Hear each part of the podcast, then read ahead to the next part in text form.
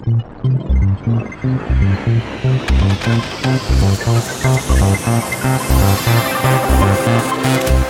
привет, меня зовут Константин Романов, я директор по продуктам и технологиям больших данных компании Beeline. И сегодня мы стартуем пилотный подкаст под названием «Большая дата». Сегодня в гостях у нас представитель крупнейшего ритейла в России, директор по моделированию аналитики компании X5 Retail Group Валерий Бабушкин.